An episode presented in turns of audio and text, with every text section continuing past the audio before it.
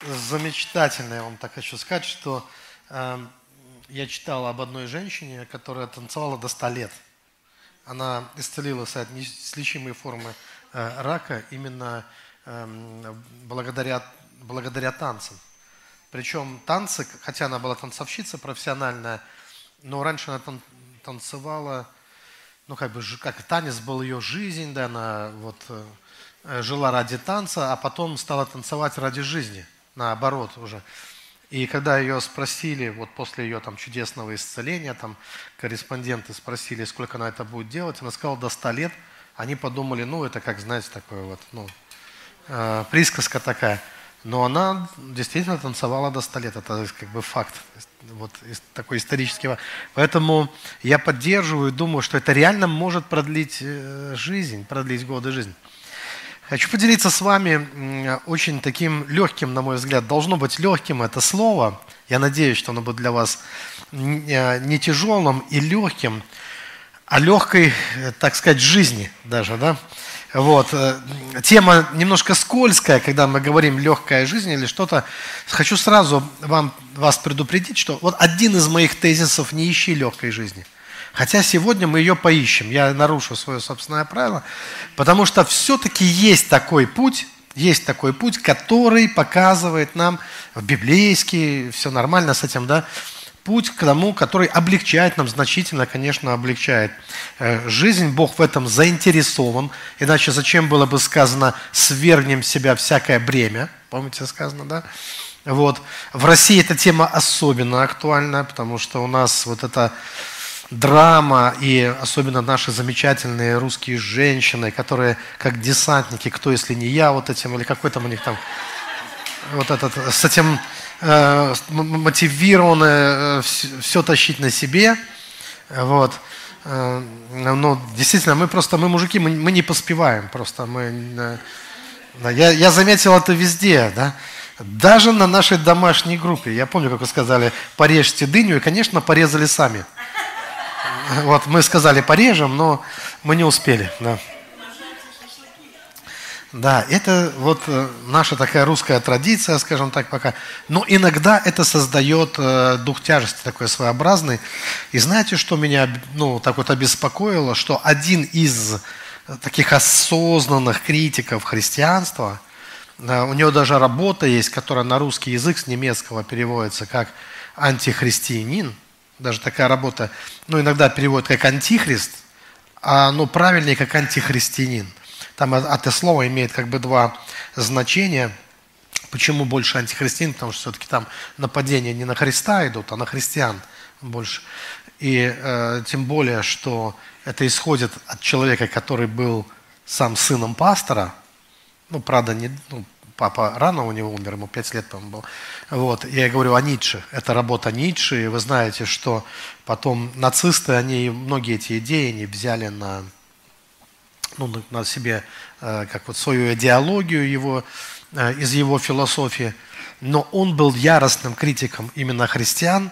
И аргумент, которому было очень сложно противостоять и который цеплял людей в то время, он обвинял христиан в духе тяжести. Вот именно в этом духе, в духе тяжести. А его философию назвали философией жизни, между прочим. Э, в ней как-то было, это вот странно, да, кажется, что в человеке антихристианине, казалось, было обнаружено больше жизни. Когда когда-то было сказано о Христе, помните Евангелие от Иоанна? В нем была жизнь сказано о Христе. Вот была подлинная философия жизни, она была у Христа. И, конечно, никакого духа тяжести мы там не видим. Какой дух тяжести у человека, превращающего воду в вино, идущего по воде и сказавшему, придите ко мне все труждающиеся и обремененные. Да?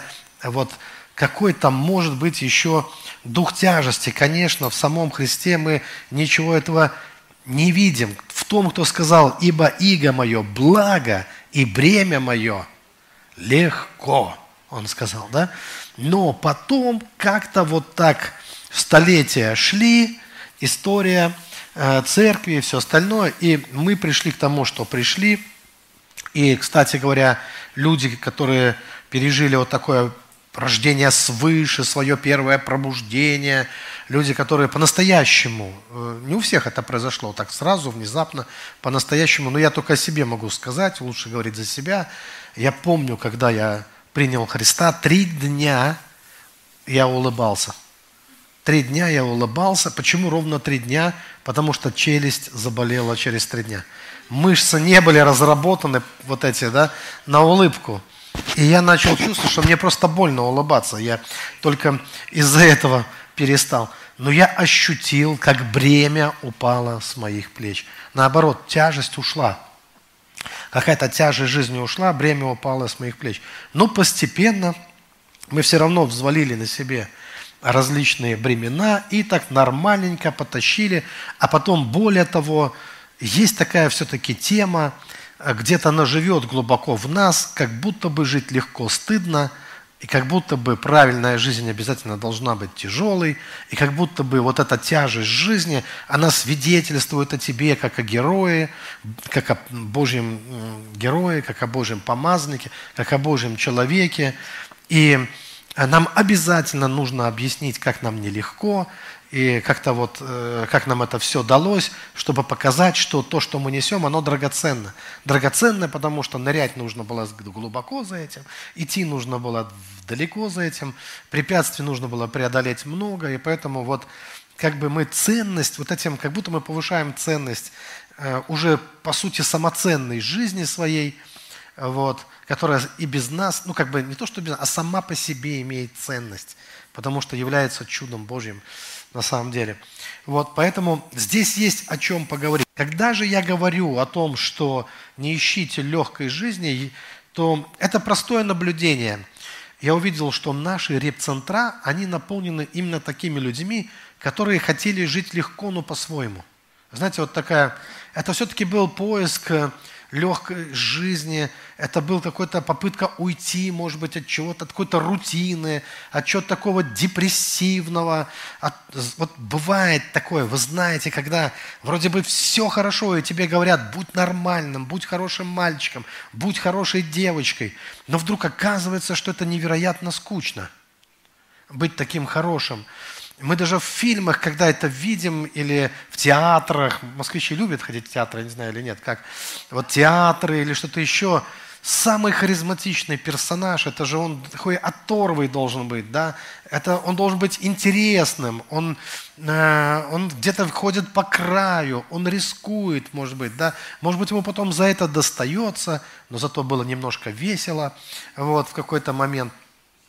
И, и, и такая какая-то стерильная, э, вроде бы праведная такая в кавычках жизнь, но плодом ее становится какая-то невероятная желчность, какая-то странная узкость, узколобость и приземленность. И потом вот это, знаете, уже достиг, вот это достигшая своей, э, своего совершенства церковь, которая, где нету грешников уже в этой церкви, и все заскучали из-за этого. Никто их уже не, не будоражит, не веселит. Вот. Э, им бы хоть бы одного грешника в церковь, чтобы зашел, и как бы тогда, может быть, бы... Нет, но одного не сожрут, они вытеснят его оттуда. Вот. Он точно не устоит в собрании, да? Все по Писанию. Вот. Но потом что-то, я заметил, обычно в таких церквях время от времени происходят взрывы такие.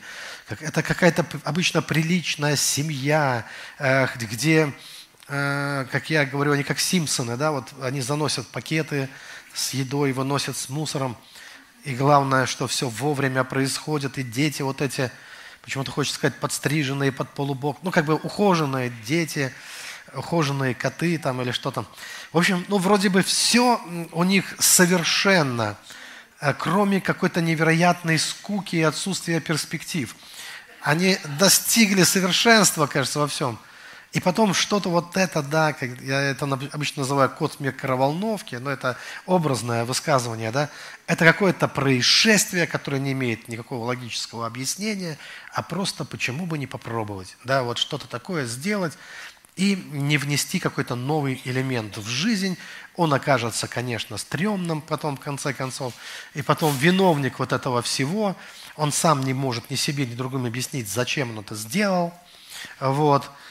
И потом его берут на воспитание. И, конечно, люди, которые заботятся о нем, потом они оживают тоже на какое-то время. У них появился свой собственный грешник, человек, которого надо обязательно исцелить, вылечить и объяснить ему вещи, которые, в принципе, он сам неплохо понимает, но он согласен, да, он готов играть в эту игру и поддается перевоспитанию усердно, да, до следующего срыва, что называется, да, когда опять захочется приключений каких-то, да, вот, и просыпаются какие-то нездоровые силы лихие, а вот, и что-то начинает. Это напоминает Гадаринского одержимого. Я говорю, я что-то уверен, что Гадаринский одержимый, никто не мог с ним совладать, кроме его самого. Время от времени бесы как будто бы шли отдыхать, а он готов был подставить свои руки под цепи и сказал, плохо вы меня связали, вот, какие же вы христиане, вяжите крепче, а то опять убегу. И обязательно убегал, когда приходил кризис очередной. Э, опять его рвало ему крышу. И вот такая игра в жизни, она существует, и здесь есть много интересного.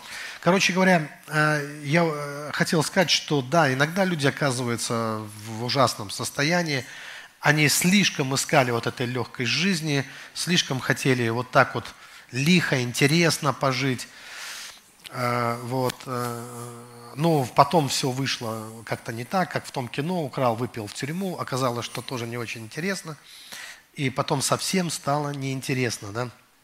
И человек понял, что уже даже настолько загнал себя, загнал себя в ужасное состояние, что обычная нормальная жизнь кажется ему сказкой. Ну, каким-то невероятной сказкой. Вот просто вот так вот. Особенно те наркоманы, которые перестали есть, перестали уже, вот, вот я помню одного нашего такого, который превратился в дрища такого, уже все, ничего. И когда вот он сидит дома и ест котлетки, и он просто кайфует круче, чем от наркотиков, от котлет домашних. Потому что он сто лет их не ел, а тут как будто пришел в себя, и знаете, и вот просто дома с людьми нормальными, да, вот это и прямо невероятный восторг на него напал такой. Вот, и он объяснял своим друзьям, э, как хорошо. Они ему говорят, ты на чем сидишь? Они ему помню, он такой, на котлетах, говорит. Каких котлетах? Что его прет так вообще? Вот. Я помню, как они вереницы потом начали ходить к нам домой. И такое вот, и просто нормальное отношение приводило их в восторг какой-то вот, человеческое, нормальное такое вот отношение, душевное даже. Вот, они что-то воровали по дороге. Мы их отправляли относить назад в магазины. И они, они же добрые люди, они всегда хотели что-то принести с собой. Но мы подозревали, что это не их. Все же своих денег у них не было, а воровать они научились хорошо. И, и они нас уверяли, нет, честно, это вот честно, от чистого сердца мое, иди неси, откуда взял. Вот так вот. И и вот такая легкая жизнь, я ее не приветствую. Я сразу хочу сказать, что есть такая легкая жизнь, которая потом превращает, э, становится слишком тяжелой. Слишком тяжелой. Но есть и дух тяжести на праведных людях, которые становятся очень унылыми, раздражительными и желчными, и нету внутри покоя. Знаете, при внешнем благополучии какой-то внутренний глубокий кризис происходит. И вот именно в этом вопросе мне было интересно разобраться – и поговорить в том числе и об успехе. Э, успех, такой успешный успех, да, вот тот, который все любят. Да и давайте еще такой, вот согласимся, вот то э, место, где мы все с вами можем согласиться, мы как бы не относились к трудностям, э, полезно они нам или нет, но в практически в своей жизни. Если какую-то работу мы можем сделать легче, то мы как-то ощущаем внутренне, что мудрость в том, чтобы сделать легче да, эту работу. То есть никто, я думаю, редко кто, и, и трудно это, в общем-то, как-то объяснить, выбирает какой-то особый, более тяжелый путь. Вот как в том анекдоте, да, когда там, говорит, что фингал под глазом, помните, говорит, от пендаля уворачивался, да, вот. То есть мы понимаем, что как-то вот, ну, вряд ли кто-то выбирает вот соз, осознанно, сознательно, э, опять же вспоминается фраза из фильма, нормальные герои всегда идут в обход, да, вот это все-таки мы понимаем, что если можно где-то сократить время, сэкономить время, сэкономить там ну, сейчас мало кто отказывается от посудомоек, отказывается от э, стиральных машин. Конечно, намного тяжелее было бы стирать руками, да? но мы все-таки не выбираем эту трудность. Да, потому что почему бы опять не вернуться к природе, к реке, к, да, к, э, да, к полосканиям, да, на, на живой природе, где дует ветер, и все натуральное, да, как говорится, да, вот, э, можно песком потереть, да, а, ну, как-то мы все больше предпочитаем более простые и легкие пути, какие-то такие, да, и, в общем-то, от этого не отказываемся. И это нормально, действительно это нормально. И мы видим, и сам Господь, Он хочет снять с нас вот это бремя с нас, э, которое э, ну, тяжелое, это бремя, и приравнивает его практически к, к греху. И э, смотрите, несколько мест Писания я вам прочитаю, это тоже необходимо. Здесь притча 13 глава, 15 стих. Здесь сказано, что добрый разум доставляет приятность. Да, вот приятность. Представьте, иметь добрый разум приятно. Ну, просто вообще быть добрым приятней самому же себе, чем быть злым. То есть злому ему неприятно прежде всего, он не просто вам делает неприятно злой, и у него самого приятного ничего в жизни особо нет. И приятелей у него немного, если он человек неприятный. А вот путь беззаконных жесток, сказано. Притча 15, 19. Путь ленивого, как терновый плетень, а путь праведника гладкий. А гладкий же легче, чем терновый. Нет, почему бы не полезть через куст, не насажать себе э, занос, там, да, эм, колючек каких-нибудь таких реальных, да, э, пролезть, вылезти. Ну, нет, как-то все-таки мы видим куст праведник. Куст, говорю, какой куст? Путь праведных, гладкий. Притча 15.24. Путь жизни мудрого вверх, чтобы уклоняться от преисподней вниз поспешил с этим местом Писания, но тоже хорошее место Писания, почему бы не прочитать. И Исайя 35 глава 8 стих, еще одно прочитаю, буду дальше говорить. «И будет там большая дорога, и путь по ней назовется путем святым. Нечистый не будет ходить по нему, но он будет для них одних, идущие этим путем, даже и неопытные, сказано, не заблудятся. А если неопытный не заблудится, то значит несложно. То есть не что-то сложное. И еще, давайте просто вспомним сами. Мы все читали Библию, я уверен, да? И э, что там есть какие-то истории, мы видим, что Давид сражается с Голиафом. И что удивляет вообще в Писании, что все герои, библейские герои, как-то легко. У них это все получается. Вообще Голиаф, который является воином от юности своей, по сути, машина для убийства, натренирована э, с самого детства, э, не должно с ним быть легко. Не такой он человек. Чтобы с ним было легко. Но почему-то выходит вот этот юноша Давид, мальчишка этот, рыжий, к тому же немного такой, да, как ржа, и вот э, пять камней из ручья, и как-то так несложно получилось, как-то, понимаете, не было эпического сражения, там, как мы это видим у античных героев, там, когда Ахиллес сражается с Гектором, там, знаете, там, метая свои копья, и там боги даже передрались, вот, э, пока шло сражение. А здесь как-то, знаете, э, все очень слишком быстро. Кто-то выключил свет да, для Голиафа. Как-то все закончилось. И потом мы тоже в других историях вот так вот читаем – и вдруг мы видим, что, ну, конечно, вот эти ребята, которые в огне не горят, но ну, какое-то у них преимущество явно есть, да. Вот это все. Гедеон, который тоже... Сражение это отменилось грандиозное, просто кувшины, там, помните, вот эти... Ну, как-то все, факелы, кувшины, и, э, да, и, и, и небольшим числом э, вдруг закончили сражение, э, там, и вот во многих таких ситуациях мы видим, что Самсон тоже вроде не напрягается никогда, да? Вообще мужик не напрягался, да, кажется, да?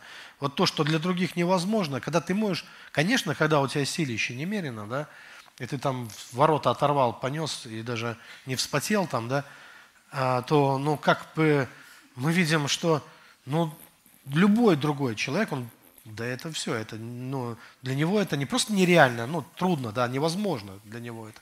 А когда мы читаем, тут и гора перед Зарававелем, ты равнина, то есть вдруг мы в Библии встречаем то, что вообще-то для некоторых персонажей в Библии э, как будто устранены вот те трудности, которые переживает нормальный обычный человек.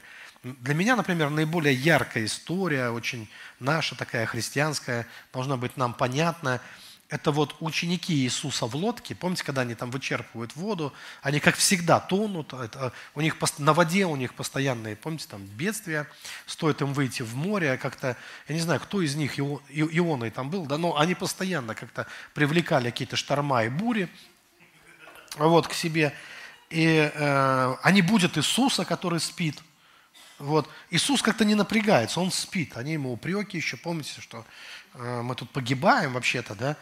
Вот. Потом, когда Иисус их одних отправил, и особенно меня тронул, трогает очень сильно, э, это изменило мою жизнь. Это место Писания вот во многом изменило мою жизнь. Это Иисус, идущий по воде, и особенно в том месте, где сказано, что Он увидел их терпящих бедствия, и там так сказано, и хотел миновать. Ну, как бы хотел. То есть, что значит миновать? Обойти стороной – Смотрят, мужики тонут, думают, да ну их в бань. То есть, понимаете, хотел, но, представляете, хотел мимо пройти незаметно, то есть миновать. Написано как но все-таки не прошел, что-то дрогнуло сердце, думает, ладно, помогу, подходит. И вот я задумался над этим и хотел миновать. А, ну, первое, что приходит из реальной жизни – что, может быть, он подумал, но это опять, это мы разные версии строим до этого Библии, не написано, может быть, он подумал, что сейчас подойдешь, ведро дадут, скажут, что мужик стоит, ну, давай, тонем опять, ну, надо вычерпывать. Вот. Ну, к счастью, они заметили, что он стоит не в лодке, а на воде, да, и сами испугались, ведра побросали там, да. Вот, а, то есть, смотрите, вот в основном люди, которые живут тяжелой, трагической жизнью, они не, сами, не только сами напряжены, у них, у них есть суперспособность напрягать окружающих. То есть, если ты такой расслабленный, счастливый, идешь мимо, просто проходишь мимо, да, и ты попадаешь в их атмосферу, вот эту атмосферу, тяжелую, озабоченности, то ты уже не заметил, у тебя в руках ведро, тряпка, ты, ты просто мимо проходил а тебе уже говорят, что стоишь, вон оно, хватай, неси, держи, черпай, вычерпывай, а что я, тонем, тонем. И ты думаешь, ну вроде надо помочь. Но вообще у них тонем это как бы хроническое. То есть это неисцелимое, там помочь невозможно. Потому что э, это вечная какая-то течь, это вечная борьба э, с этой течью. Кстати, вот эта борьба с бесами и преувеличенные вот эти наши духовные сражения, рубить чертей мечами, свят, святыми разными, да, это как пытаться ведром из, из комнаты вычерпать темноту. Знаете, вот когда выключили свет, а кто-то хватит ведро и давай темноту из комнаты вычерпывать, да, ну, можно долго ее пытаться выносить, а она, знаете, меньше не становится. Вы заметили, да? И вот сколько чертей не гоняют, не побеждают, такое ощущение, что количество их не поменялось ни на сколько-то, да? как сколько было, столько и осталось, да? Но есть э, другое, вот э, другая метода такая есть, называется «включи свет». И, э, знаете, как-то легко, да, тьма уходит легко оттуда, куда приходит свет. И обнуляет все вот эти усилия, а в Библии там часто есть такие подозрительные должны быть места Писания, где Господь говорит, напрасно трудились народы. Прямо вот так вот, да? То есть Бог-то видит, в принципе, что все трудятся. И мы как будто ждем какого-то поощрения, что ли, от Бога, что Он смилостивится над нами, что Он увидит наш труд. Вот. А Он видит-то, в принципе, труд. Мы не надо думать, что Он слепой. Он прекрасно этот труд видит. Даже в книге Откровения, когда, помните, Иисус обращается к Ефесской церкви, он прям так и говорит, вижу твой труд, вижу твое терпение. И вот уже когда ты вроде бы приготовился принять награду, какую-то медаль, хотя бы за отвагу там или что, вдруг, э, говорит, скоро сдвину твой светильник. В смысле? Он скоро сам сдвинется уже, по сути, да. вот от этого всего. Почему? Говорит, ты оставил первую свою любовь. А вообще-то, что делает любовь? Она делает так, что больше нету никакого тяжелого труда там, где есть любовь. Больше нету духа тяжести там, где есть любовь. Потому что любовь – это что-то такое крылатое создание, такое, да, такое вот явление. Да? Оно, любовь окрыляет. И когда ты что-то делаешь в любви, ты делаешь это без какого-то... Для тебя пройти какое-то расстояние, если ты идешь вот туда, где куда зовет тебя любовь, скажем так, да, вообще никаких преград нету. Ты, ты не идешь, ты летишь, ты паришь над землей, ты на крыльях любви, все, труд, вот эта тяжесть жизни, она проходит. Так вот я хочу сказать, что многие люди, то, что я наблюдаю, они очень напряжены. Мы не можем скрыть свое напряжение. Как бы мы ни старались, но напряжение просачивается. Если ты напряжен, то неважно, сколько ты прослушал проповедей, семинаров, какие ты учения исповедуешь христианские, э, самые, может быть, передовые или новомодные. А напряженный это что такой? Вот, вот этот вопрос основной. Что ты напрягся-то, да? Что ты такой постоянно напряженный? Что ты несешь на себе? Нет, не что ты несешь, может быть, ты все говоришь правильно, а не вопрос-то вот что ты говоришь, а почему так, ну, такая тяжесть на душе, что там такое за камень прячется, почему так трудно? Почему так трудно? Вот какой вопрос я хочу задать. Я вам хочу сказать, что некоторые наши дела, даже самые праведные, самые, казалось бы, они должны быть богоугодные, мы иногда делаем с трудностью. Вот э, мы тут э, э говорили, ну, неважно где, когда, и э, я рассказывал о том, что чтобы избавиться, если часто преследуют головные боли, то надо думать о горнем чаще. Тогда они должны пройти. Ну, да, хороший метод, но когда он не работает, тут надо инструкцию, оказывается, давать, что если ты тяжело думаешь о горнем, боюсь, голова будет болеть больше. Здесь-то как раз принцип такой, что надо а, думать легко – о горнем. Не надо думать тяжело о горнем. Так, я думаю, о, горне, гора, гора. Еще лезть на эту гору. А как же залезть на эту гору? Гору-то еще. В гору-то легко. Катиться с горы-то легко, а, вот, а на гору-то как бы тяжело. Понимаете, вот, ну, если нас посещают какие-то тяжелые мысли, то все пропало, шеф, да, то есть тогда, э, тогда проблема. И получается так, что мы иногда я попробую объяснить, что иногда это принцип успеха для любого человека, для любого предприятия. Мы иногда слишком сфокусированы на обстоятельствах, а нам нужно больше думать о состоянии, чем об обстоятельствах. То есть состояние первичней. Сейчас, может быть, сложно буду говорить, но расшифрую. Мы должны понять, что настоящий, настоящим миром, настоящая реальность вот самая настоящая реальность. Это реальность, которая внутри тебя. Другая реальность, сомнительная. А в основном то, что мы принимаем за реальность, это всего лишь определенный ракурс или определенная точка зрения.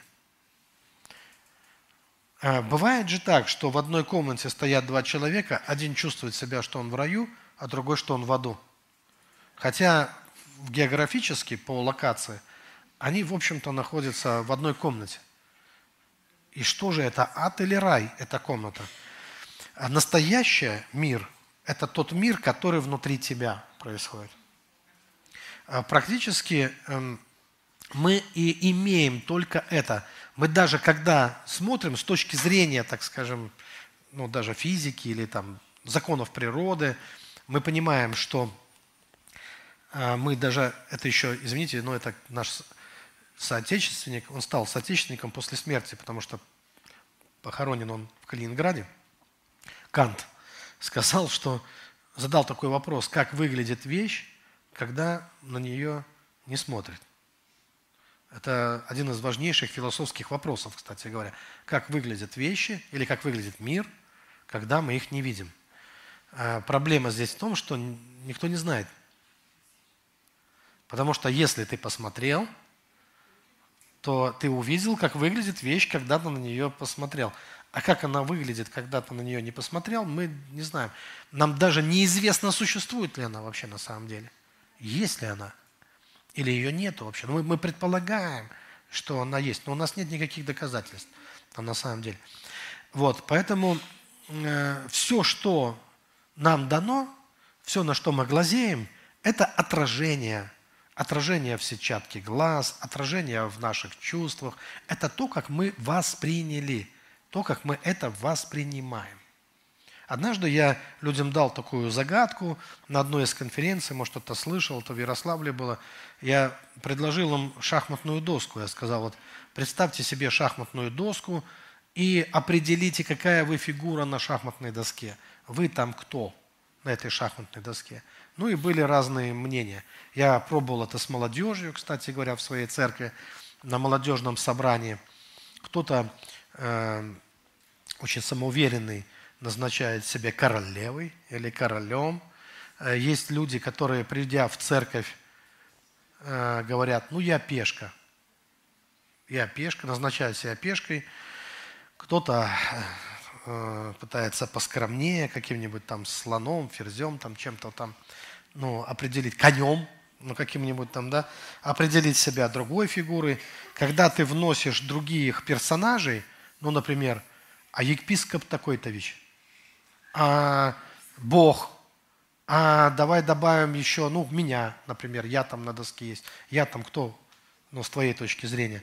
И расстановка меняется тогда, например, если ты только что ощущал себя там э, королевой, а там появился какая-то, на твой взгляд, более достойная фигура, ты думаешь, надо мне подвинуться, может, чуть-чуть, уступить свое, ну, это да, или у нас не, не одна королева может оказаться на доске, да, вдруг. Короче говоря, вот люди гадают, и потом в конце я им объясняю одну простую вещь, что это и есть их основная в жизни ошибка и источник многих проблем. Потому что правда заключается в том, что вас на доске нет. Вообще. На доске вас нет. Мы в этой жизни не фигуры. Мы в этой жизни скорее наблюдатели – или, так можно сказать, свидетели. Мы видим игру, которая происходит, но мы в этой игре не обязательно должны участвовать. Вот в чем вопрос. Мы можем участвовать. И правда то, что каждый новый человек, с которым вы встречаетесь, чаще всего он как бы так рефлексирует, и он старается вас ну, обозначить как какую-то фигуру. По возможности в своей игре тоже. Да? Например, кто-то посмотрел на вас, думает, лузер, то есть и определил. Вы так не считаете, конечно. Э, вы понимаете, что если он с вами пообщается побольше, он поймет, что никакой-то вы там не пешка, не лузер, что на самом деле, ну, как минимум конь. Да. Но он не торопится, не торопится вас записывать в коня, он определил у вас э, в пешку, вот, а, а, э, а если вы, знаете, вот проблема, когда вы сами себя определили – вот вы определили, что вы конь. Так докажи еще, что ты конь. Потому что тебе все время подозревают, что ты не такой, ты и конь. Как ты о себе думаешь? Вообще-то, да? А если вас определили, что вы королева, так ты еще удержи этот уровень. Потому что вдруг сегодня ты королева, а завтра ты какая-то не королева. Вдруг вылезло что-то из тебя там, да, и все – и ты все испортила, да, ну, просто психанула. И все поняли, фу, мы думали, она королева, а она на самом деле пешка. Вот теперь-то мы ее узнали, какая ты на самом деле. И здесь, понимаете, это, это же создает напряжение, не правда ли? Жизнь уже становится тяжелым, особенно если она вот такая, как в курятнике. Там же, вы знаете этот принцип, да? Клюй ближнего, гать на нижнего, и смотри, чтобы сверху не упало. Да, вот это.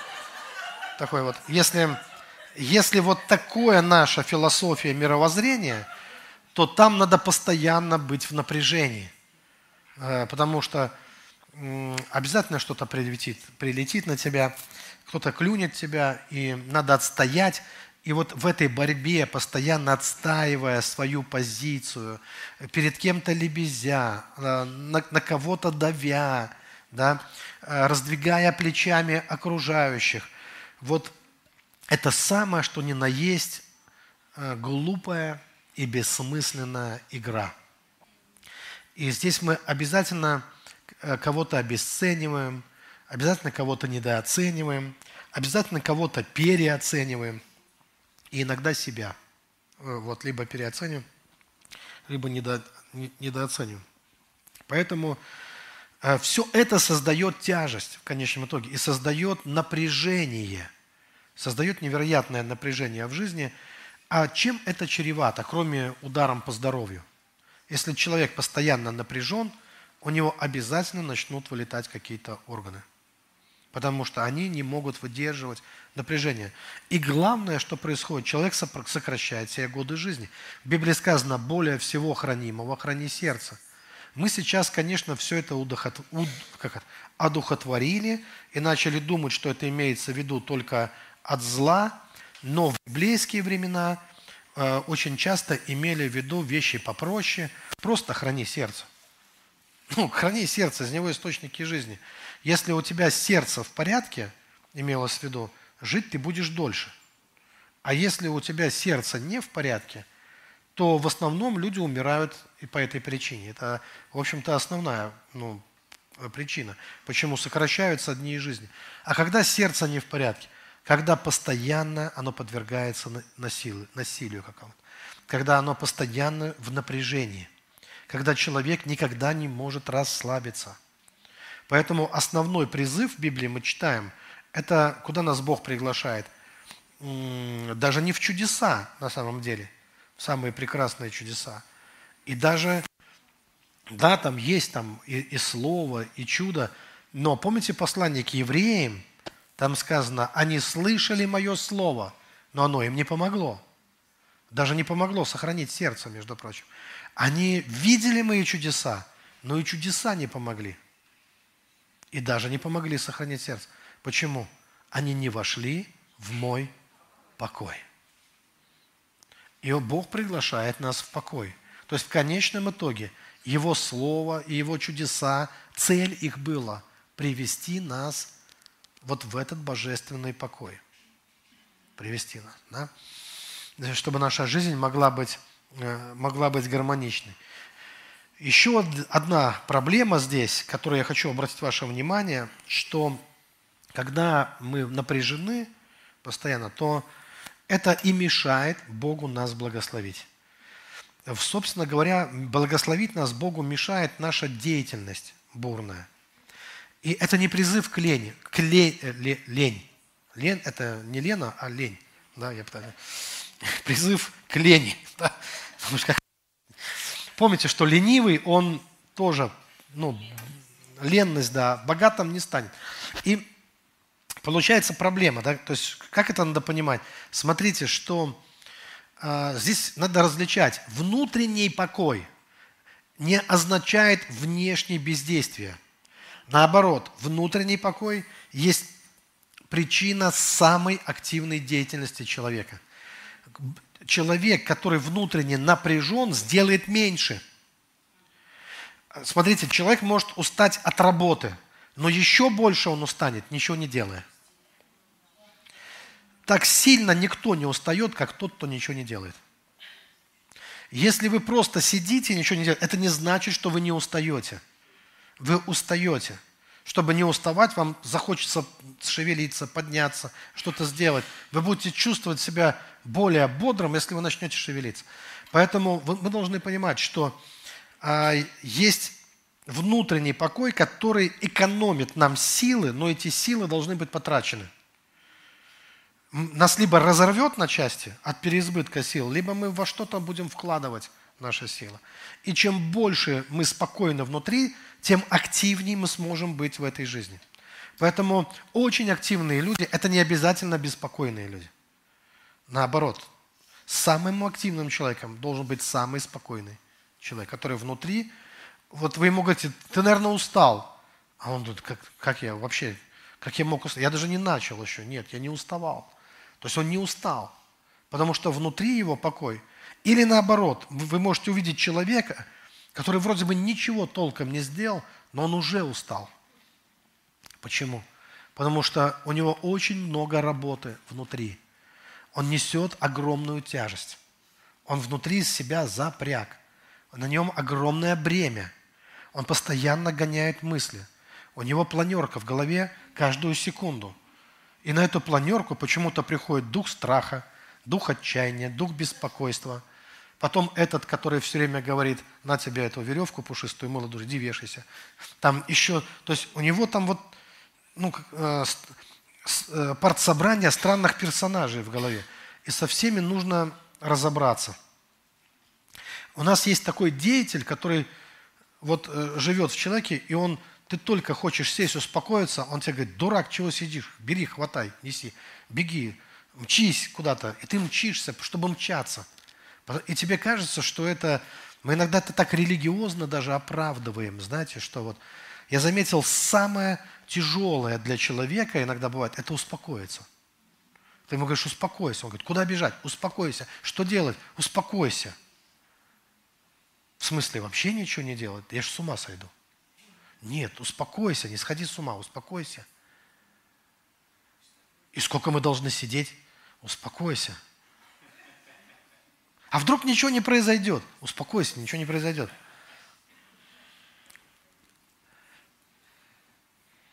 Есть такая успокаивающая фраза, очень жестокая такая фраза, вот в этой книге так говорит э, Заратустра, да, когда канатный э, плесун разбивается, и э, Заратустра подходит к нему, а он боится, что сейчас провалится в ад. А Заратустра ему говорит, что не бойся, твоя душа умрет раньше твоего тела. Страшные слова – отчасти. И так и происходит. От этого перенапряжения такое ощущение, что душа начинает сдаваться раньше, чем, чем тело. Потому что она несет на себе основной груз. И тогда возникает вопрос, Бог, если ты есть, то почему так тяжело жить? И если ты так любишь нас, то почему так бывает невероятно тяжело? И если у тебя столько ангелов. И там сказано, помните у нас псалом, что не приткнешься, а камень ногою твоей.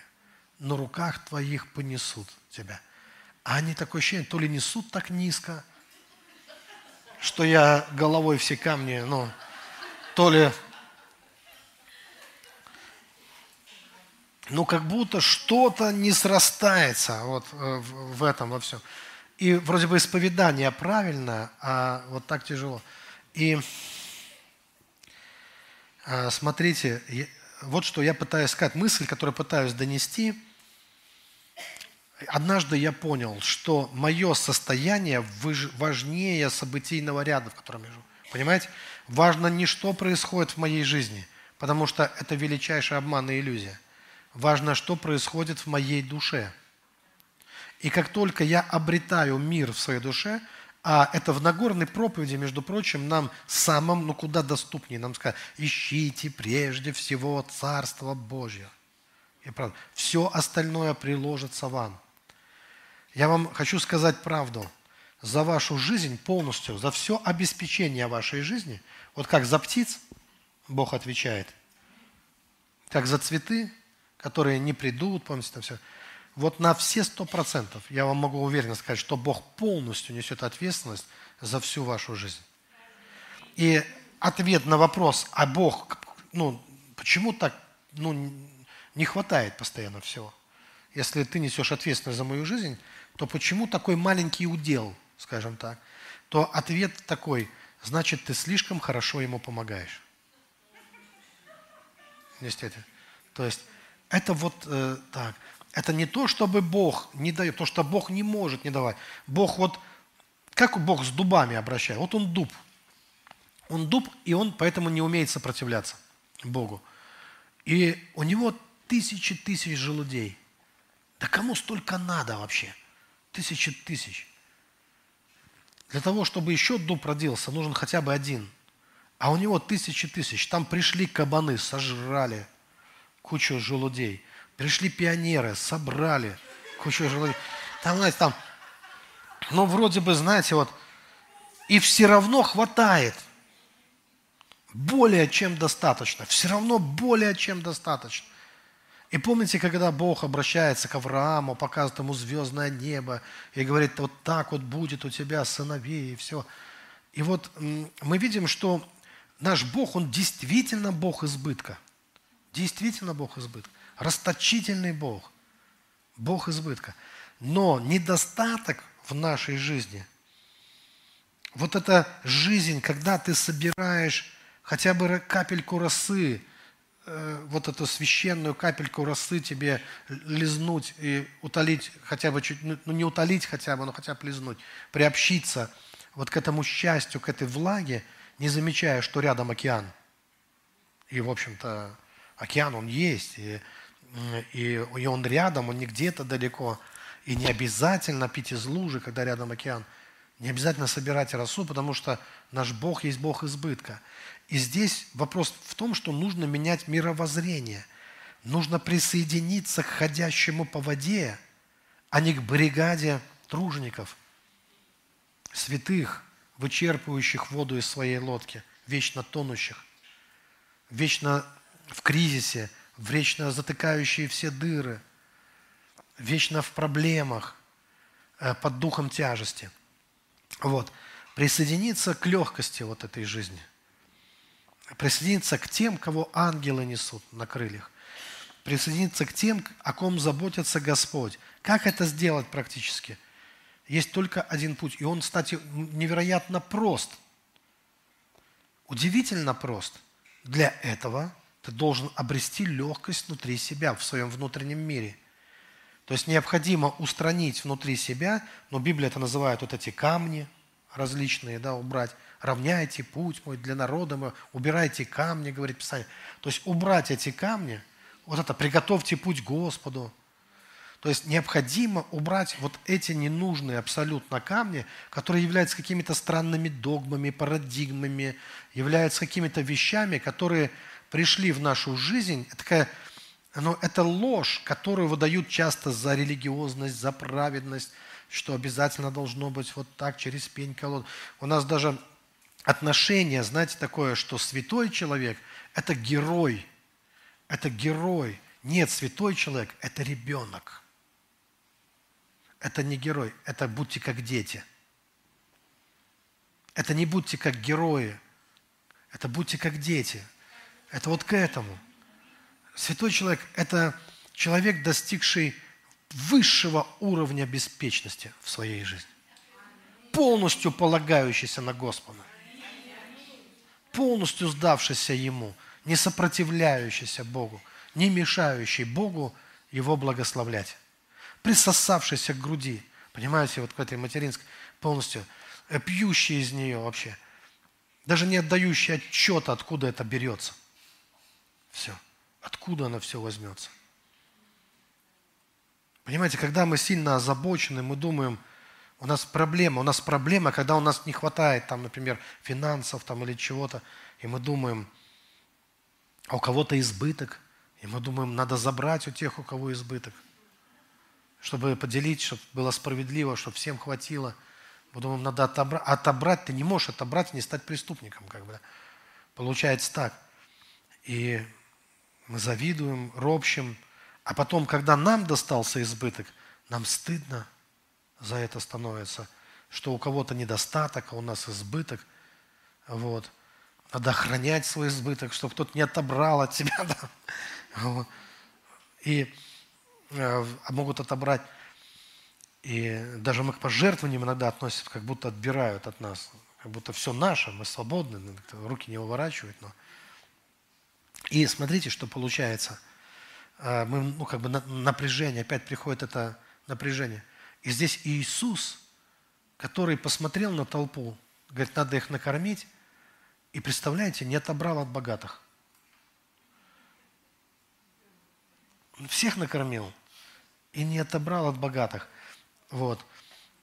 А потом, если так вот спросить, Господи, а как это все работает? Ну а как ты на свет появился? Что, тебе ж, неужели ты думаешь, что детей шьют из шкуры стариков? что от кого-то что-то отбирают. Нет, у Бога есть. У Бога есть новое. Вот. Э, ты можешь быть богатым так, что никто не станет бедным из-за того, что ты стал богатым. Понимаете? А просто Бог тебя может благословить.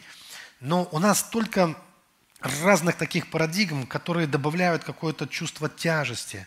Чувство тяжести, что нам нужно каяться, нам нужно просить прощения, что у меня есть руки, а у кого-то нет, у меня есть ноги, а у кого-то нет, у меня есть голова, а у кого-то нет. Там, знаете, вот мы как будто в чем-то всегда должны, нас хотят вот в этот дух тяжести постоянно затащить, и это начинает уже жить внутри нас. Вот. И вот тот мальчишка, который свободный от всего этого, который хочет подпрыгнуть, ударить пяткой о пятку, сказать, вот я Господи, да, вот, вот такой довольный, счастливый, довольный собой даже, знаете, да, э, у него нет проблем с собой, он, он радуется солнцу, радуется небу над головой, э, радуется Богу, радуется себе, что он есть у Бога такой красивый, такой юный и, и живой. Вот это ушло, вот, вот в этом есть легкость. Нам кажется, ну нельзя так, нельзя так радоваться. Э, прошло радостное служение, помню, а мне там пишут, что вы радуетесь? Вот чего вы рады? Вот, знаете, вот прям пишут там комментарии, скоро всему конец. А вы тут устроили там... Кстати, я ничего не устраивал, ты же не знаешь, как оно пойдет вообще. Но так пошло вообще. Я вообще серьезный. Как бы. Это у меня брат веселый. Я... Ему все смешарики достались. Я... Но, но вдруг пошло, знаете, вот пошло и сошла на людей радость. Я не виноват, как говорится, я сам не знал. Вот. И, и там претензия, чего вот так? Ну, не радуйтесь. Ну, э, у меня тут другое срабатывает, такое хочется сказать, что если вам нельзя смотреть такие проповеди, так вы же не смотрите, вы живите на других сайтах где-то там, где... Ну, хотя есть такая же, знаете, вот если слушать печальную музыку, как не зареветь? Если постоянно, да, вот такую пластинку врубил, и она играет, играет, там ямщик, не гонил. Вообще по утрам слушать нельзя. Никогда не слушай по утрам грустную музыку. Потому что до вечера можешь не дожить. Вот с утра надо вот э, веселую слушать, да, вот, э, какую-то а то не доедешь до работы. Там, ну. а, значит, мысль такая моя, что, смотрите, необходимо обеспечить. А, понимаете, легкая жизнь – это нелегко на самом деле. Для того, чтобы обеспечить легкую жизнь, это как кто учился в институте, вы знаете, первый год ты на оценке э, да, учишься, потом уже твои оценки работают э, э на тебя. Программа становится сложнее, а учиться становится легче. Ну, у меня так было, по крайней Самый тяжелый год для меня был первый, второй год. Я просто впахивал, а потом я наслаждался уже дальше все. Так вот, то же самое и здесь.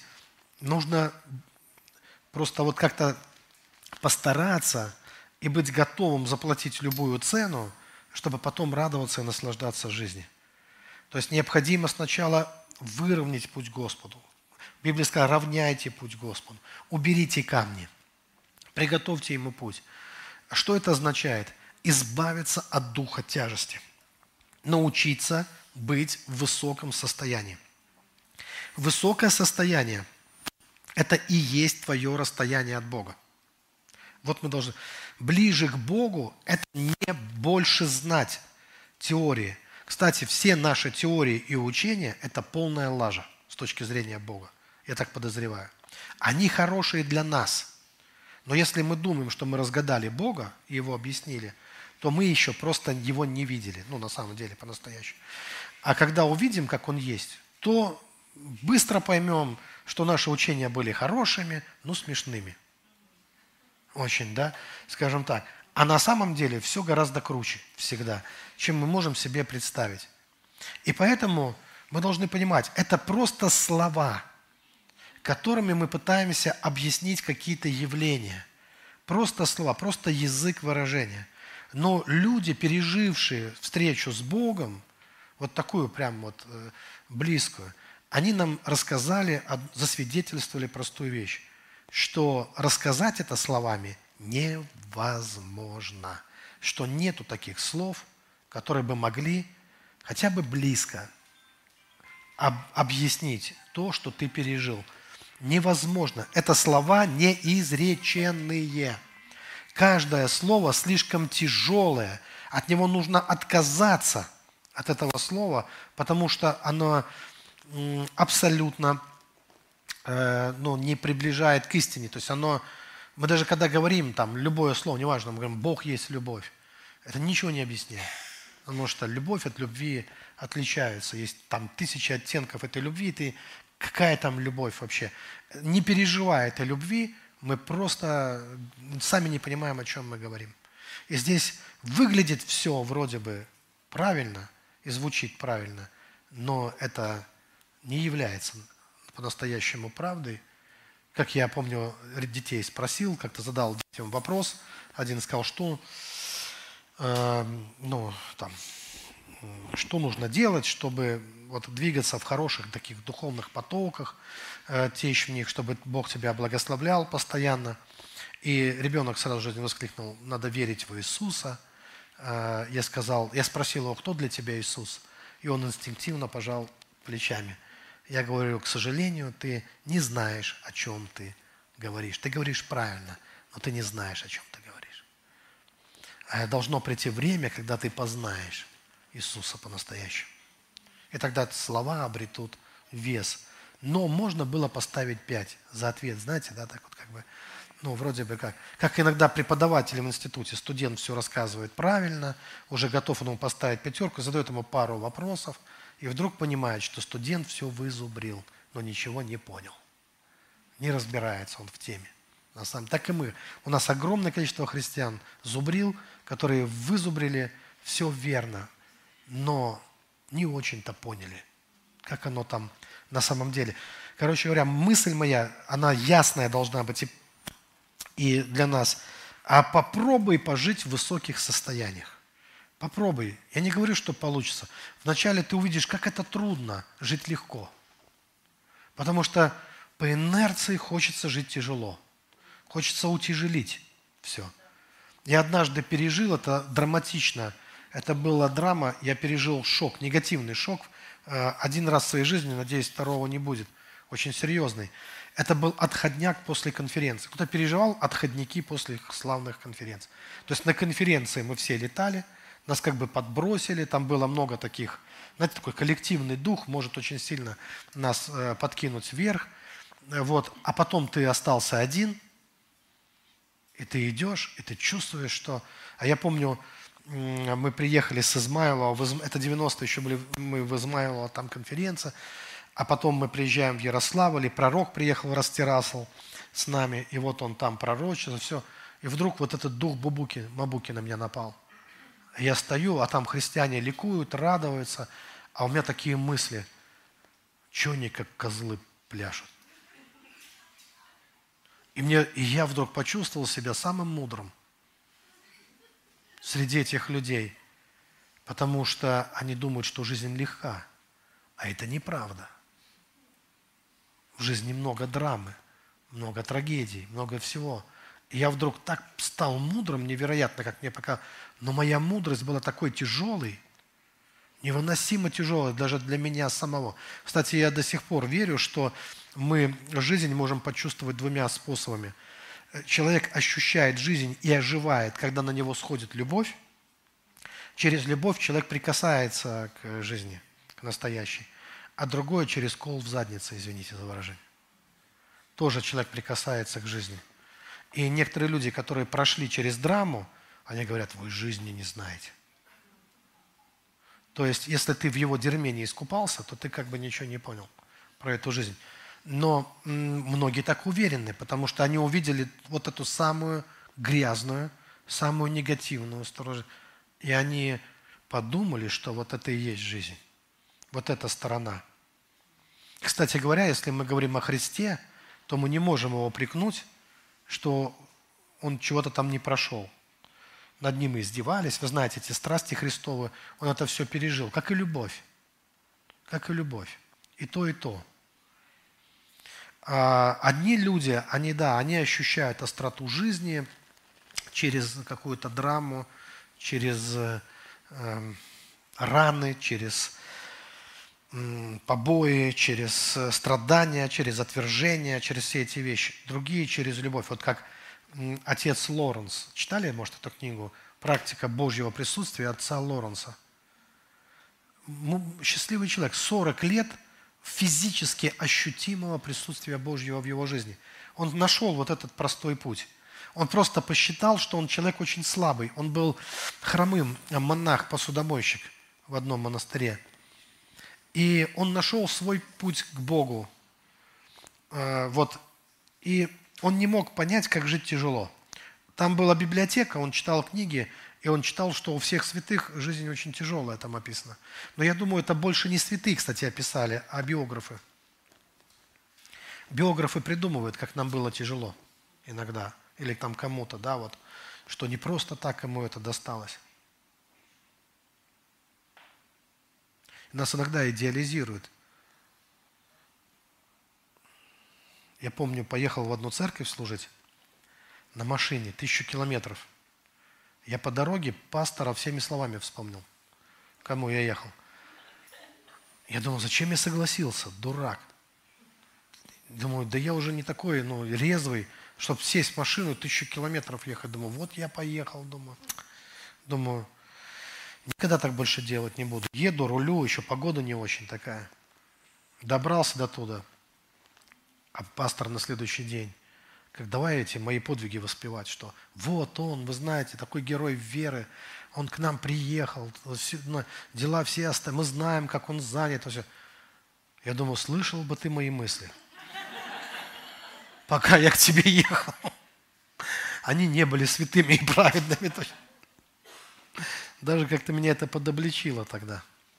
Вот такова реальность. Итак, смотрите, что я делаю сам? Я постоянно научился поддерживать себя в высоком духе, так называемом, да? на высоте. Какой результат, какой плод? А, я никогда не чувствую, что я напряжен. Я вообще не напрягаюсь. Событийный ряд в моей жизни полностью изменился. Полностью изменился. Раньше у меня было такое ощущение, что я как под проклятый слегка. Очень любящий Бога, верный Ему, но как будто меня слегка подпрокляли. Да? Вообще вот такое вот, что вот что-то не так все время было. Какие-то качели в жизни были. Но однажды я вошел вот в этот Божий поток, мне в нем понравилось, и я решил не уходить из него. Помогло, конечно, мне вот, вот что – я когда пережил пробуждение свое личное, у меня был первый вопрос к Богу. Я был в ужасном напряжении. Вроде бы радость, эйфория. То есть, когда ты пережил, ты знаешь, что ты пережил. Это все, это же как удар молнии. Ты бах, все. Так хорошо. И первый мой вопрос был Богу. Как мне жить, когда это закончится? Дело в том, что когда я смотрел видео с пробуждениями, вот эти известные славные пробуждения в Америке, если вы пересмотрите эти видео, честно, что говорят люди во время пробуждения? Они чуть ли не на каждом пробуждении выходит пастор и говорит, мы не знаем, когда это закончится. Может быть, это продлится день, может быть, месяц, может быть, год. Мы не знаем, Бог знает. И дальше он ведет проповедь. То есть они уже ждут, что оно закончится. Собрания переполнены, рождаются новые церкви, грешники приходят к покаянию, но они понимают, что удержать это – но они не знают как. В это время все впахивают. В Уэлсе, когда было пробуждение, Эдвин Робертс, у него, он получил психический, это психологический срыв. После двух лет славного пробуждения. Почему? Как такое может быть, чтобы известный прославленный проповедник чуть не загремел в психушку? У него психологический срыв. Почему? Потому что он ответственность за это пробуждение взял на себя – Возможно, Бог не дает нам определенные вещи, зная нас, что мы тут же взвалим это на себя, а это невозможно понести человеку. Это вообще, это не, оно и не приходит не от нас, и не нам это нести. И счастье – это когда ты бросил весла, и ты доверил это Богу просто. Вот что такое счастье. То есть ты доверяешь Богу, и, и твоя единственная ответственность при этом, какое дело надо делать при этом? держать свой дух на высоте. Вот. Что такое держать дух на высоте? Мне иногда спрашивают. Когда тебе хочется петь, смеяться, плясать, танцевать, славить Бога, а когда ты ощущаешь крылья за твоей спиной, это означает, что ты на высоте. Твой дух на высоте. Если тебе тяжело, и ты идешь, и как будто бы тащишь якорь за собой, как будто гири привязали к твоим ногам, это означает, что ты не на высоте в данном случае находишься. И тебе нужно... Но ты же как, как мы обычно говорим? Ты говоришь, смотри, гиря к твоим ногам, а ты говоришь, но эта гиря, она должна там быть. Почему она должна быть? Ну как? Потому что вот этот человек, он сделал то-то. Потому что вот эти обстоятельства, они такие. Потому что эти люди, они вот так. Слушай, это не имеет никакого значения. Никакого значения имеет, что происходит. Даже если тебя поставили к стенке, через пять минут э, в тебя расстреляют, это не причина перестать радоваться жизни на самом деле не причина вообще. Смерть не является причиной грустить о жизни. Потому что, во-первых, твоя жизнь никогда не закончится. Это вот как в той истории, когда расстреливают евреев, и немецкий офицер, он сходит с ума от двух дедушек этих еврейских, которые зачем-то ржут. Стоят у стенки и хохочут. И он к ним подходит и говорит, вы просто не поняли – вы не отдаете отчета сейчас. Вы не, представ... вы не понимаете, что происходит. Вы... Мы сейчас вас расстреляем. Они ему говорят, так вот то-то и смешно, что мы сейчас с Богом встретимся, а ты, дурак, здесь останешься. И, и это невозможно победить. Поймите, что Сидрар, Хрисах и Авдинара, они не плакали в огне, а танцевали в огне. Что они не видели это причиной.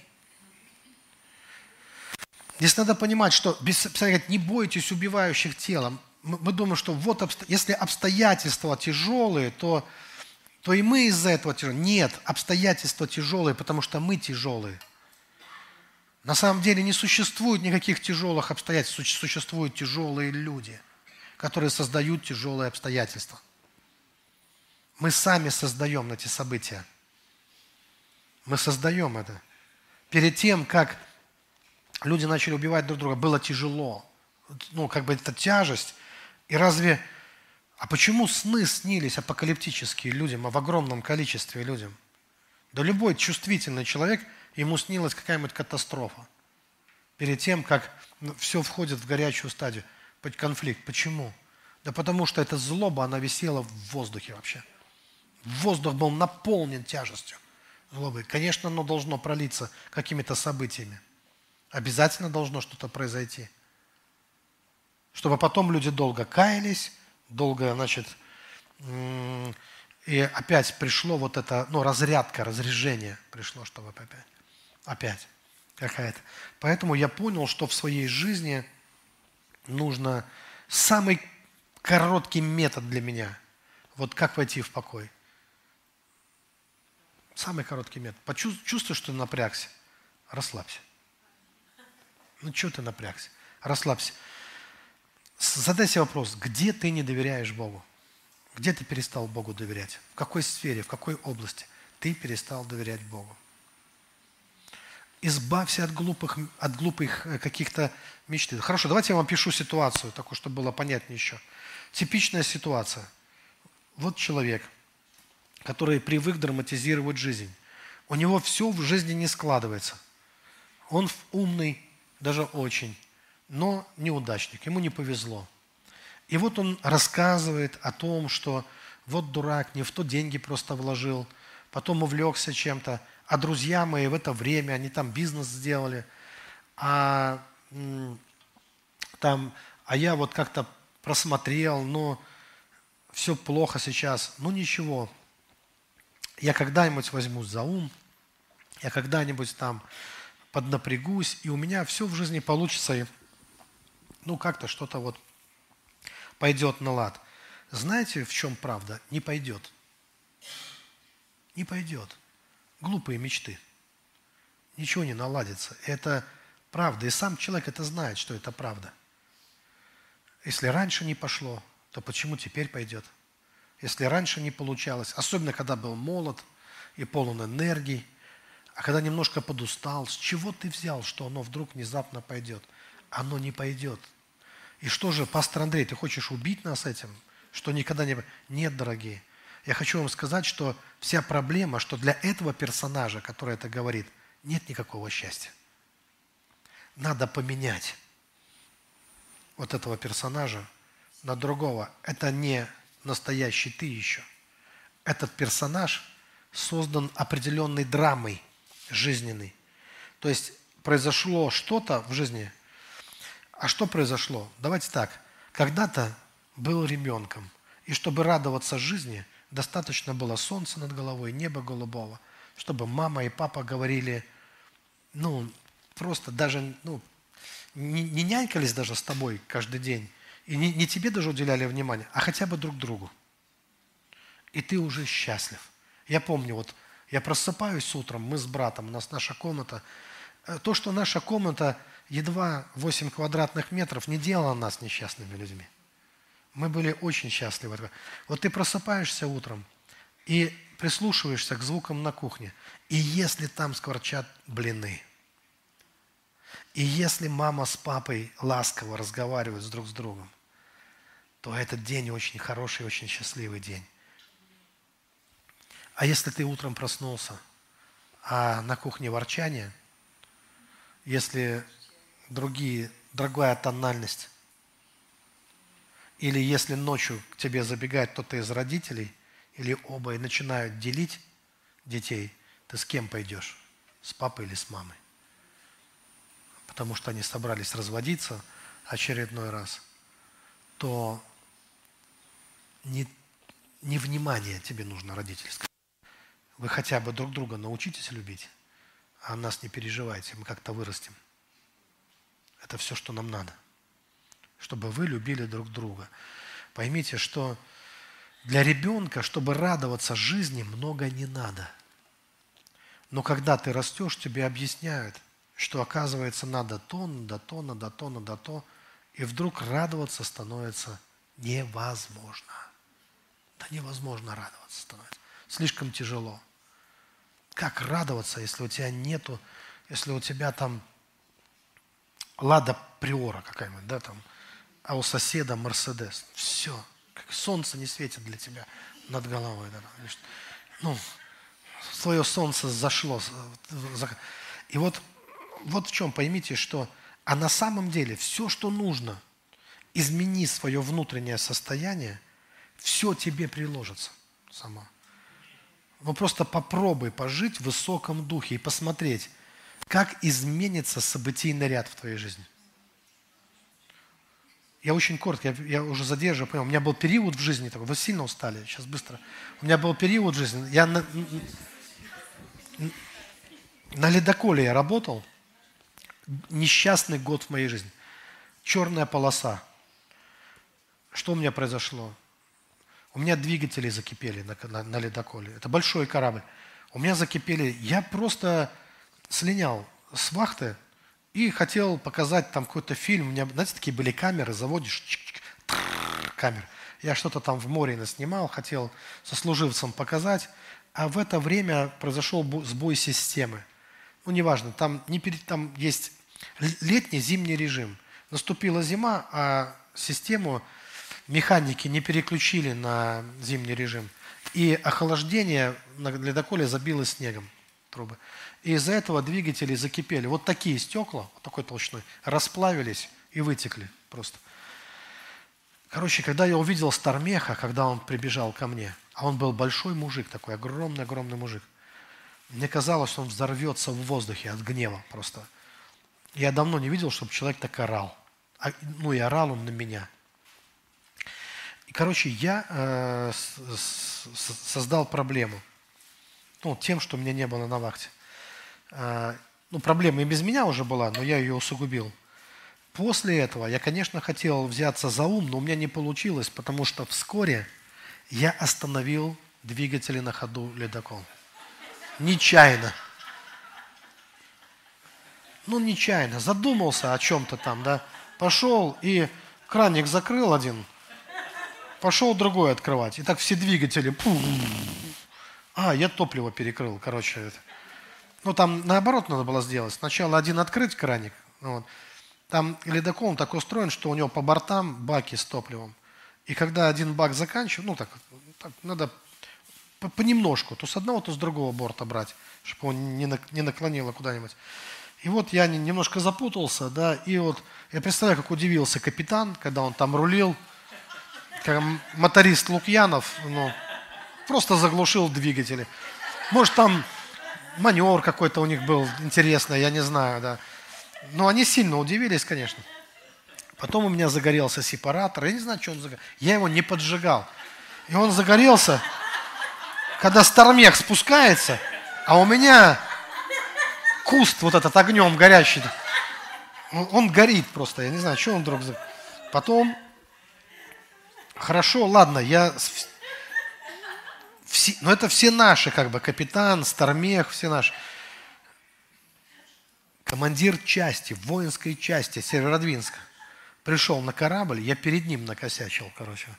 Вот, ну, тормознул просто. Нам, у нас были, ну, на корабле есть такие, как бы, грибы свои. Это вентиляционные такие может быть, видели похожие на грибы вентиляционные такие шахты. А так получилось, что у нас было ЧП, в нас въехал ну, другой корабль, объехал нас, и э, загнул нам, значит, верхний, верхнюю, как это называется, палубу, так что она закрыла иллюминаторы нижней палубы, и эти грибы некоторые сломались, а некоторые раскололись. А у нас срочный выход в море там, прямо вот срочный выход в море. И прибежал капитан прямо с части. И, а эти грибки сломанные, надо с ними что-то делать. И он говорит, он дает мне молот, говорит, сбивай их. А это, знаете, вот такой металл. Ну, я ударил раза три, это как в колокол, монах. Знаете, как бам, бам. То есть там прогресса никакого. Но он в панике, как бы там надо срочно понять, знать. Он говорит, бей, сбивай. А у меня как-то ум, я же не в панике, я просто моторист, мне же как бы все равно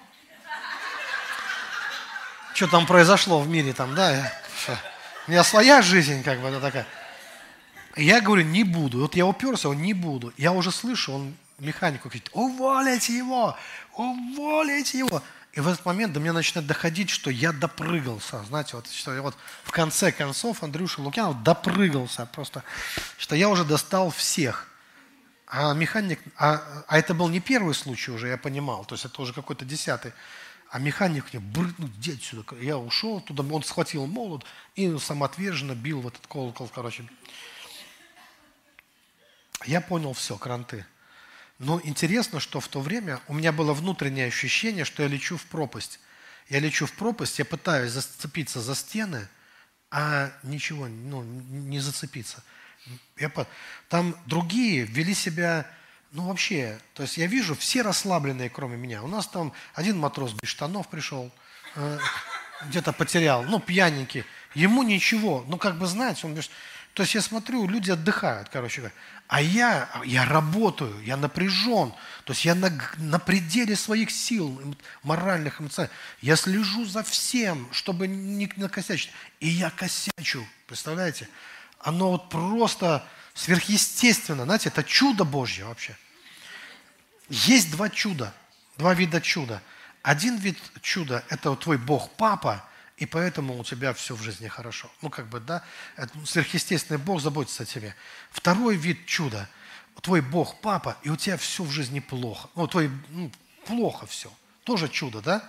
То есть ты дитя Божье, вершина творения Божьего, и ты полный косипор. Ну, как бы, абсолютный лузер. Как ты так смог вообще? Ну как ты так смог? За тобой ангелы присматривают, Господь, но ты все равно получаешь синяки до шишки и попадаешь в проблемы. Ну, чудо. Поэтому есть такое выражение, что чудны дела твои, Господи, детей твоих, вы знаете, еще чуднее, да, бывает. И, короче говоря, вот а, мне нужно было тогда откровение. Я не был еще верующим, но мне точно нужно было какое-то откровение. И э, это произошло. У меня было первое в жизни переживание любви. Э, именно я не мог это еще, я даже не был христианином еще.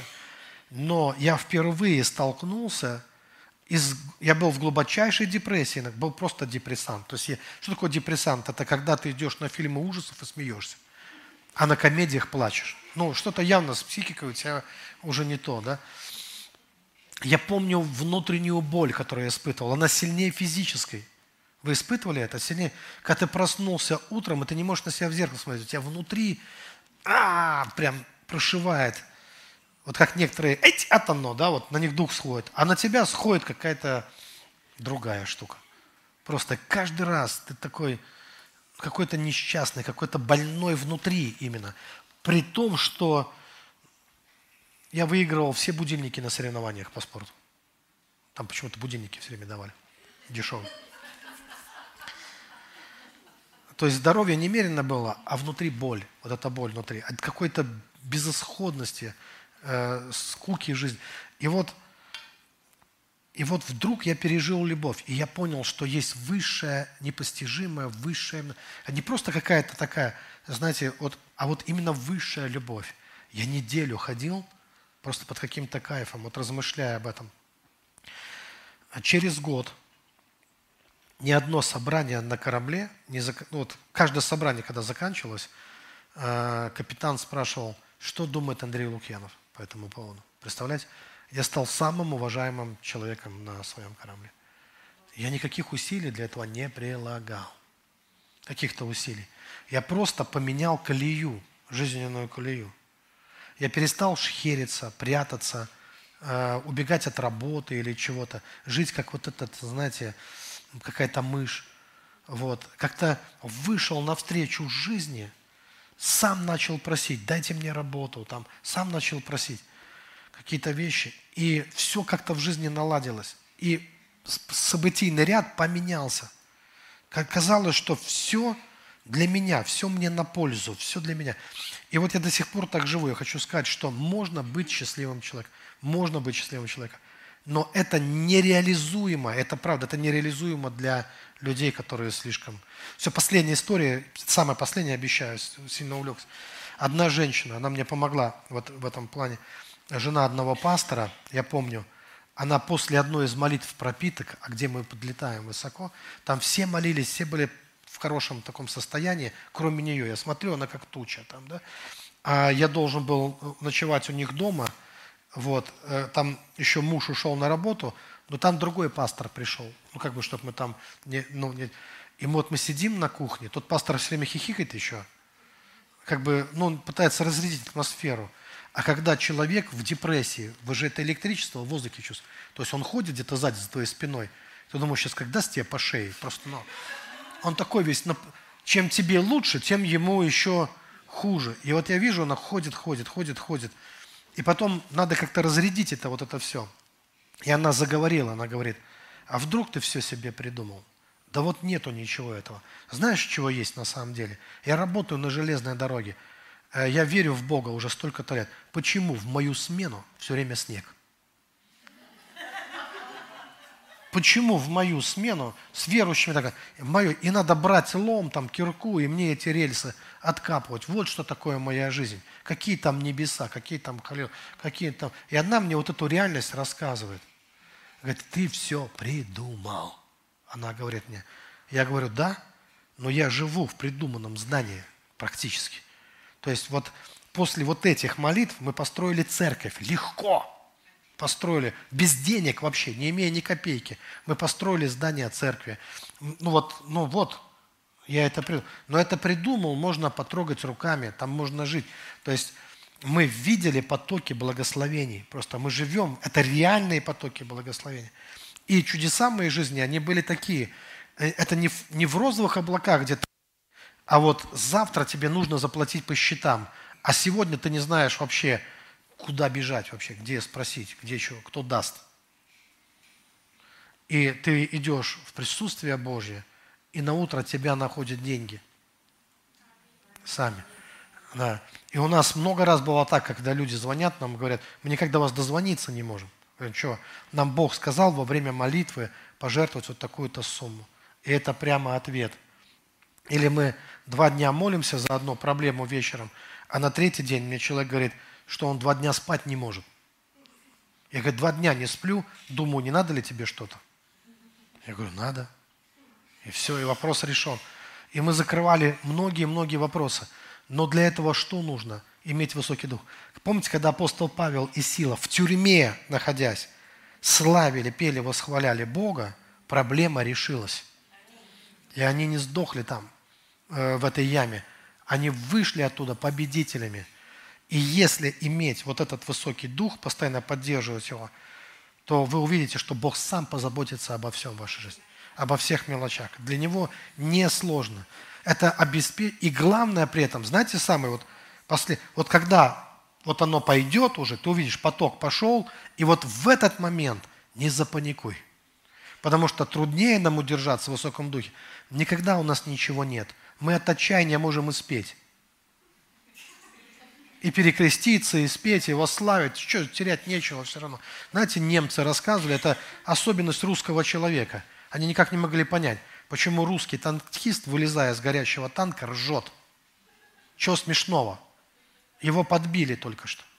Но как-то, знаете, вот у нас в России так, мы не смеемся, когда вот, ну, не очень улыбчивый народ. Но когда совсем все плохо, почему-то ржать хочется.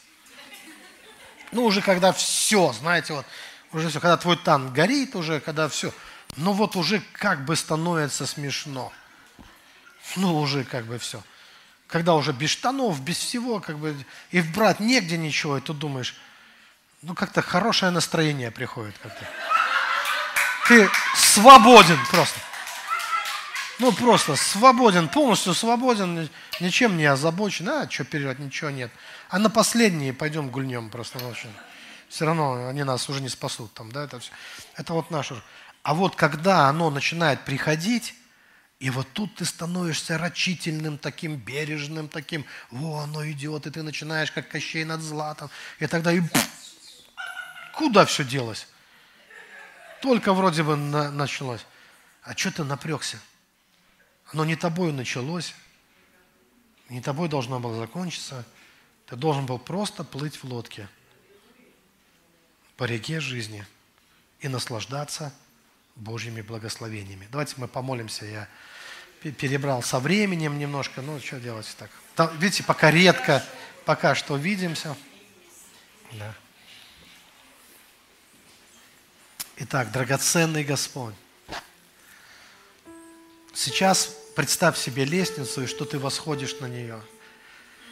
Из тьмы к свету, на вершины своей духовной жизни, где твое самое высокое состояние, которое ты переживал. Начни подниматься туда, на эту вершину жизни там, где ты доверяешь Богу, где ты сбрасываешь с себя всякое напряжение. Нам раньше говорили, восходи на гору, восходить тяжело. Нет, восходить на гору в духовном смысле это все наоборот. Когда ты восходишь на гору, с каждым шагом должно становиться легче. Потому что приближаться к Богу, это значит доверять Ему. Все больше и больше и больше. Это значит, что не ты уже несешь свое бремя, а Бог несет его. Это значит, что не ты тащишь на себе эту жизнь, а это был всегда Божий дар от самого начала. Это всегда был Божий подарок. Да, мы будем многое делать, многое будем делать. У нас есть руки, ноги, и сердце у нас есть. И, конечно, мы многое можем совершить в этой жизни еще но без духа тяжести. Мы те, кто идут по воде. Мы бросаем эти ведра, мы перестаем бороться за выживание. У Христа была жизнь, а не выживание. Он жил, а не пытался как-то выжить. Он не пытался продержаться. Он просто шел. Шел через толпы яростные, шел через больных, исцеляя их, через слепых, открывая им глаза, шел по воде, шел, и с ним было так легко, как будто ангелы несут тебя на своих крыльях, и не приткнешься о камень ногой своей. Он сказал, Пока я с вами, я свет миру. Пока я с вами, ты можешь не переживать, не заботиться ни о чем. Потому что есть тот, кто заботится о тебе. А ты же ищи Царство Божьего и правда Его. Обретай в своем сердце, обретай высоту. Вот сильные крылья за твоей спиной. Они сильны и мощны, они могут поднять тебя высоко.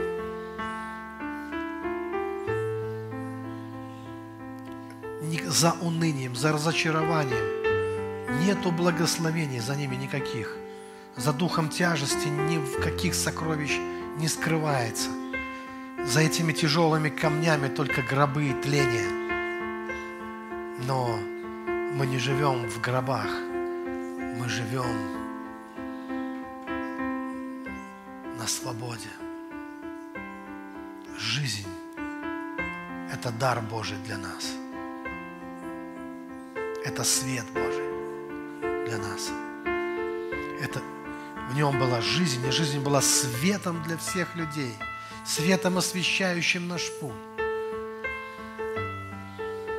Слава Тебе, Господь. Знаете, сначала мы убираем камни, чтобы Господь пришел, равняем путь для Него, а потом Он убирает камни, чтобы мы шли. Вот как это происходит. Господь, мы благодарим Тебя за Твою любовь.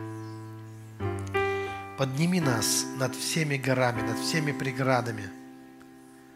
Если мы будем счастливы, просто солнце над головой – то и во всех остальных делах мы не напрасно надеемся тогда. Тогда все в нашей жизни точно наладится. А если нам нужны дополнительные поводы для радости, скорее всего, мы стали слишком тяжелы. Все, что нам нужно, это Бог, в которого мы верим. Это любящий Отец –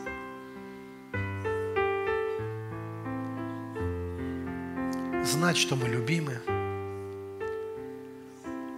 и жить, как у Христа за пазухой. Аллилуйя. Давайте Богу дадим славу сейчас.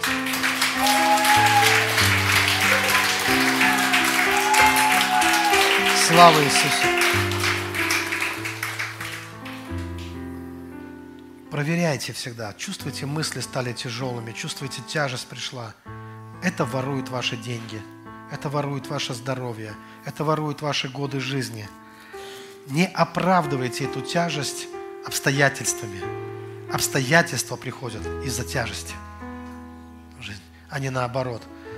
Начнете радоваться, изменится обстоятельства. Заметьте, когда ты решил отпраздновать свой день рождения, ты прилагаешь определенные усилия, ты создаешь праздник.